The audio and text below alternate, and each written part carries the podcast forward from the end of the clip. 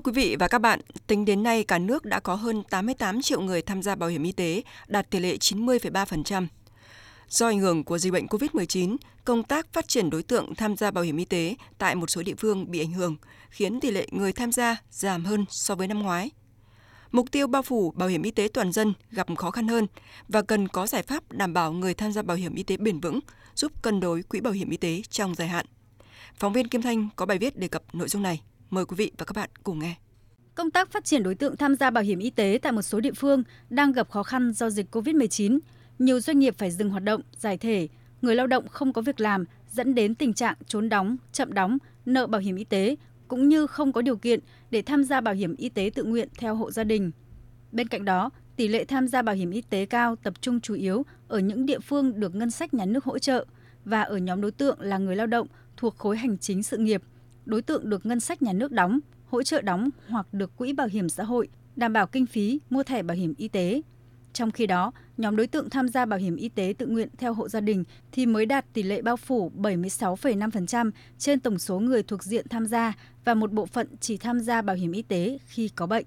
Ông Đinh Ngọc Quý, Ủy viên Ủy ban xã hội của Quốc hội nêu ý kiến. Chúng ta hiện nay thì tỷ lệ tham gia bảo hiểm y tế khá cao, có thể nói khá cao và thậm chí vượt mục tiêu, vượt chỉ tiêu Thế nhưng mà tỷ lệ tham gia càng cao thì tỷ trọng chi trừ từ ngân sách nhà nước bảo đảm từ ngân sách hỗ trợ từ nhà ngân sách nhà nước khá lớn. Công chí Bộ Tài chính cũng bảo hiểm cho biết thêm trong số khoảng 37% này do ngân sách nhà nước hỗ trợ này thì nó chiếm bao nhiêu phần trăm đối tượng. Bởi vì nếu không ý, thì cái tính bền vững của các chính sách bảo hiểm của ta rất đáng lo ngại đấy. nếu như chúng ta không có những cái giải pháp tốt thì cái việc chi từ ngân sách bảo đảm từ ngân sách và cái việc khoanh vùng các cái đối tượng mà hỗ trợ mà nếu như có vấn đề nào đó xảy ra thì là cái tỷ lệ này nó sẽ sụt giảm rất là nhanh.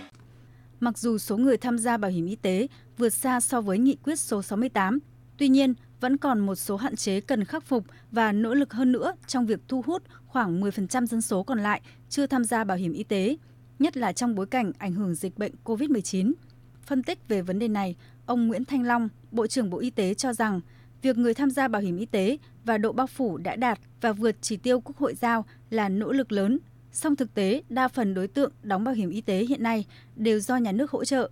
Các doanh nghiệp, người sử dụng lao động và người lao động đóng theo quy định pháp luật mới chỉ ở khu vực chính thức, trong khi đó lao động nằm trong khu vực phi chính thức chưa tham gia bảo hiểm y tế nhiều. Một bộ phận người dân chỉ có bệnh mới tham gia bảo hiểm y tế. Ngoài ra, mức đóng bảo hiểm y tế của nhóm đối tượng được ngân sách nhà nước đóng hoặc hỗ trợ đóng bảo hiểm y tế thấp bằng 4,5% mức lương cơ sở trong khi đó, nhóm đối tượng này chiếm 58% tổng số đối tượng tham gia bảo hiểm y tế và mức quyền lợi bảo hiểm y tế cao hơn nhóm đối tượng khác và phạm vi quyền lợi ngày càng được mở rộng. Bên cạnh đó, chưa giải quyết được triệt để tình trạng lạm dụng trục lợi quỹ bảo hiểm y tế từ phía cơ sở khám chữa bệnh, người bệnh và cả cán bộ thực hiện bảo hiểm y tế. Ông Nguyễn Thanh Long cho rằng muốn tăng độ bao phủ bảo hiểm y tế thì chất lượng khám chữa bệnh từ tuyến cơ sở phải được cải thiện.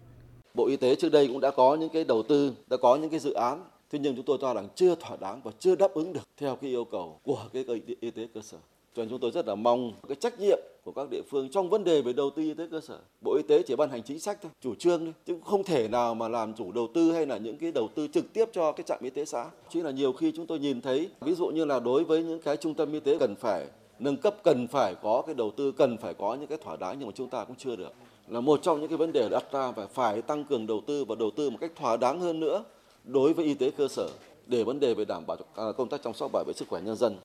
Cùng với việc cải thiện chất lượng khám chữa bệnh ở tuyến cơ sở, Bảo hiểm xã hội Việt Nam tăng cường giải pháp mở rộng nhóm đối tượng tham gia bảo hiểm y tế. Việc chuyển hướng chi ngân sách nhà nước trực tiếp cho cơ sở khám chữa bệnh sang hỗ trợ người dân tham gia bảo hiểm y tế đã khẳng định được hướng đi đúng đắn, đảm bảo tính công bằng giữa các cơ sở y tế và là giải pháp mạnh nhằm minh bạch sử dụng nguồn ngân sách nhà nước. Ông Phạm Lương Sơn, Phó Tổng Giám đốc Bảo hiểm xã hội Việt Nam cho biết, Quỹ khám chữa bệnh bảo hiểm y tế những năm qua liên tục tăng cả về số thu và số chi. Riêng năm 2020, số thu tăng cao hơn so với số chi là do cơ quan bảo hiểm xã hội đã tăng cường quản lý, phát triển bảo hiểm y tế và tập trung vận động bảo hiểm y tế hộ gia đình. Năm 2020, số chi thấp hơn do dịch COVID-19, song số lượt người khám chữa bệnh tăng 167 triệu lượt. Bảo hiểm xã hội Việt Nam cũng đã kết nối liên thông dữ liệu với gần 13.000 cơ sở khám chữa bệnh, phát huy hiệu quả tốt. Dự báo trong năm tới sẽ còn nhiều khó khăn trong phát triển đối tượng tham gia bảo hiểm y tế. Tuy nhiên, Bảo hiểm xã hội Việt Nam sẽ nghiên cứu các giải pháp mới để phát triển đối tượng trong tình hình mới. đồng thời cân đối thu chi quỹ bảo hiểm y tế trong dài hạn nhưng vẫn đảm bảo chăm sóc sức khỏe cho người dân. Dự toán năm 2022 thì chúng tôi cũng đã có ý kiến đề nghị Bộ Tài chính theo tuân theo cái quy định của quyết định 60 của Thủ tướng đề nghị Thủ tướng là giao dự toán cho Bảo hiểm xã hội Việt Nam cơ quan trực tiếp quản lý. Dự toán đây bao gồm cả dự toán thu chi, dự toán quản lý chứ không chỉ mỗi cái dự toán khám chữa bệnh. Tiếp tục chấn chỉnh để làm sao vừa phát huy được tính chủ động cho các cơ sở khám chữa bệnh cho cho các tỉnh cho bảo hiểm xã hội các tỉnh nhưng mà cũng đảm bảo hiệu quả nhất sử dụng cái nguồn quỹ bảo hiểm y tế thì cũng mong bên ngành y tế phối hợp tốt hơn nữa, chặt chẽ hơn nữa với cơ quan bảo hiểm xã hội để hướng cái mục tiêu là chăm sóc cho những bệnh nhân mà mắc bệnh mãn tính mà chúng tôi đã có dữ liệu và đã có ý kiến và sẵn sàng cung cấp dữ liệu đó để ngành y tế chúng ta chăm sóc uh, sức khỏe cho người dân. Để đạt chỉ tiêu 95% dân số tham gia bảo hiểm y tế vào năm 2025 theo nghị quyết 68, Chính phủ đã chỉ đạo Bộ Y tế, Bảo hiểm xã hội Việt Nam phối hợp chặt chẽ để giải quyết dứt điểm những vướng mắc trong quá trình thanh quyết toán, chi phí khám chữa bệnh bảo hiểm y tế, có giải pháp đột phá trong tuyên truyền để duy trì và tăng tỷ lệ người dân tham gia bảo hiểm y tế, đồng thời nghiên cứu phương án vừa đảm bảo cân đối quỹ bảo hiểm y tế, vừa đảm bảo quyền lợi của người tham gia bảo hiểm y tế, hướng đến mục tiêu phát triển bảo hiểm y tế toàn dân. Thưa quý vị và các bạn, đảm bảo tính bền vững và phát triển các quỹ bảo hiểm cũng là một trong những nội dung quan trọng được thảo luận tại kỳ họp thứ hai Quốc hội khóa 15 đang diễn ra. Điều đó cho thấy tầm quan trọng của việc đảm bảo tính bền vững của Quỹ Bảo hiểm xã hội nói chung và Quỹ Bảo hiểm y tế nói riêng. Trong phiên thảo luận trực tuyến ngày 27 tháng 10 năm 2021 về tình hình thực hiện chính sách, chế độ bảo hiểm xã hội, việc quản lý và sử dụng quỹ bảo hiểm y tế, bảo hiểm xã hội năm 2020 và thực hiện nghị quyết số 68 năm 2013 của Quốc hội về đẩy mạnh thực hiện chính sách pháp luật về bảo hiểm y tế, tiến tới bảo hiểm y tế toàn dân trong 2 năm 2019-2020 các đại biểu Quốc hội đã có nhiều kiến nghị đề xuất như đảm bảo tính bền vững và phát triển của các quỹ bảo hiểm trong dài hạn. Phản ánh của phóng viên Minh Hường.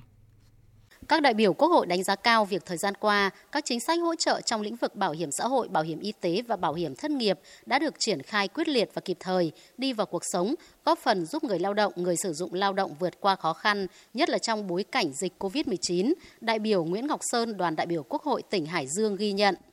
Báo cáo đã cho thấy số người tham gia bảo hiểm xã hội là 16 triệu 176 nghìn người, chiếm khoảng 33,5% so với lực lượng lao động trong độ tuổi, hoàn thành chỉ tiêu được chính phủ giao năm 2020, tăng gần 400 nghìn người, đạt 2,54% so với năm 2019. Kết quả này thể hiện sự nỗ lực cố gắng rất lớn của ngành bảo hiểm xã hội Việt Nam trong bối cảnh dịch bệnh COVID-19 tác động tiêu cực đến tình hình kinh tế, xã hội năm 2020, ảnh hưởng đến công tác phát triển người tham gia bảo hiểm xã hội. Với vai trò trụ cột quan trọng của hệ thống an sinh xã hội quốc gia, các đại biểu Quốc hội nhìn nhận phải hạn chế những vi phạm sai phạm trong lĩnh vực bảo hiểm xã hội, bảo hiểm y tế. Đại biểu Đặng Bích Ngọc, đoàn đại biểu Quốc hội tỉnh Hòa Bình nêu thực tế, năm 2020, Bộ Lao động Thương binh và Xã hội và ngành bảo hiểm đã thực hiện hơn 8.000 cuộc thanh tra, nhưng việc thực hiện khắc phục sau thanh tra kiểm tra chưa đạt kết quả, chế tài xử phạt chưa đủ mạnh nên tính chất răn đe chưa cao. Tình trạng chấp hành quyết định xử lý vi phạm hành chính cả giai đoạn 2016-2020 còn ở mức thấp, mới đạt 25,2% số tiền phải thu hồi.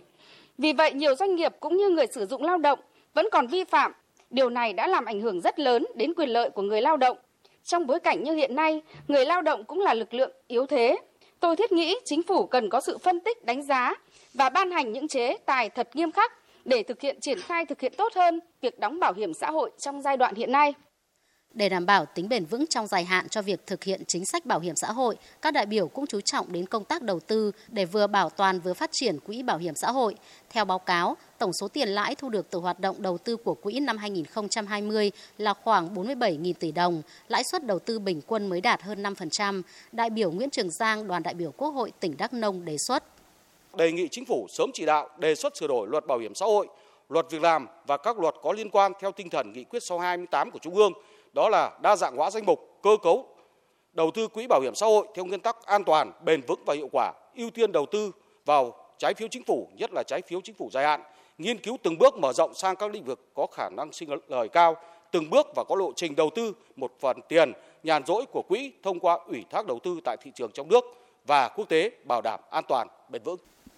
Đối với chính sách chế độ bảo hiểm y tế, các đại biểu tập trung thảo luận về đề nghị gia hạn chính sách bảo hiểm y tế ở các xã vùng sâu, vùng xa còn nhiều khó khăn. Cụ thể, theo quyết định 861 năm 2021 của Chính phủ, các xã vùng 3 sau khi đạt chuẩn nông thôn mới sẽ chuyển lên vùng 1 và không được hưởng một số chế độ chính sách, nhất là chính sách về bảo hiểm y tế. Đại biểu Hoàng Ngọc Định, đoàn đại biểu Quốc hội tỉnh Hà Giang lưu ý. Một thực tế dễ nhận thấy đối với tỉnh miền núi là một bộ phận không nhỏ người dân, chủ yếu là dân tộc thiểu số, dù điều kiện kinh tế đã được cải thiện nhưng vẫn còn gặp nhiều khó khăn. Khả năng tài chính để mua thẻ một lần cho tất cả mọi người trong gia đình là khó thực hiện. Khả năng tự tham gia chính sách bảo hiểm y tế là rất thấp. Với giá viện phí như hiện nay, một người ốm không có bảo hiểm y tế là cả gia đình có nguy cơ rơi vào bẫy nghèo. Do đó, tôi kiến nghị tiếp tục kéo dài thời gian cho người dân thuộc các xã khu vực 2, khu vực 3 giai đoạn 2016-2020 hiện nay đã chuyển về xã khu vực 1 theo quyết định số 861 được tiếp tục thụ hưởng chính sách bảo hiểm y tế đến hết ngày 31 tháng 12 2021. Các đại biểu đề nghị chính phủ nghiên cứu bổ sung chính sách về dài hạn là cho các xã đặc biệt khó khăn, vùng dân tộc thiểu số miền núi sau khi địa phương được công nhận xã nông thôn mới, tức là chuyển sang vùng 1 thì được tiếp tục hưởng chính sách bảo hiểm y tế ít nhất một năm. Về phát triển đối tượng tham gia bảo hiểm y tế, tiến tới bảo hiểm y tế toàn dân, đại biểu Chu Hồng Thái, đoàn đại biểu Quốc hội tỉnh Lạng Sơn đề xuất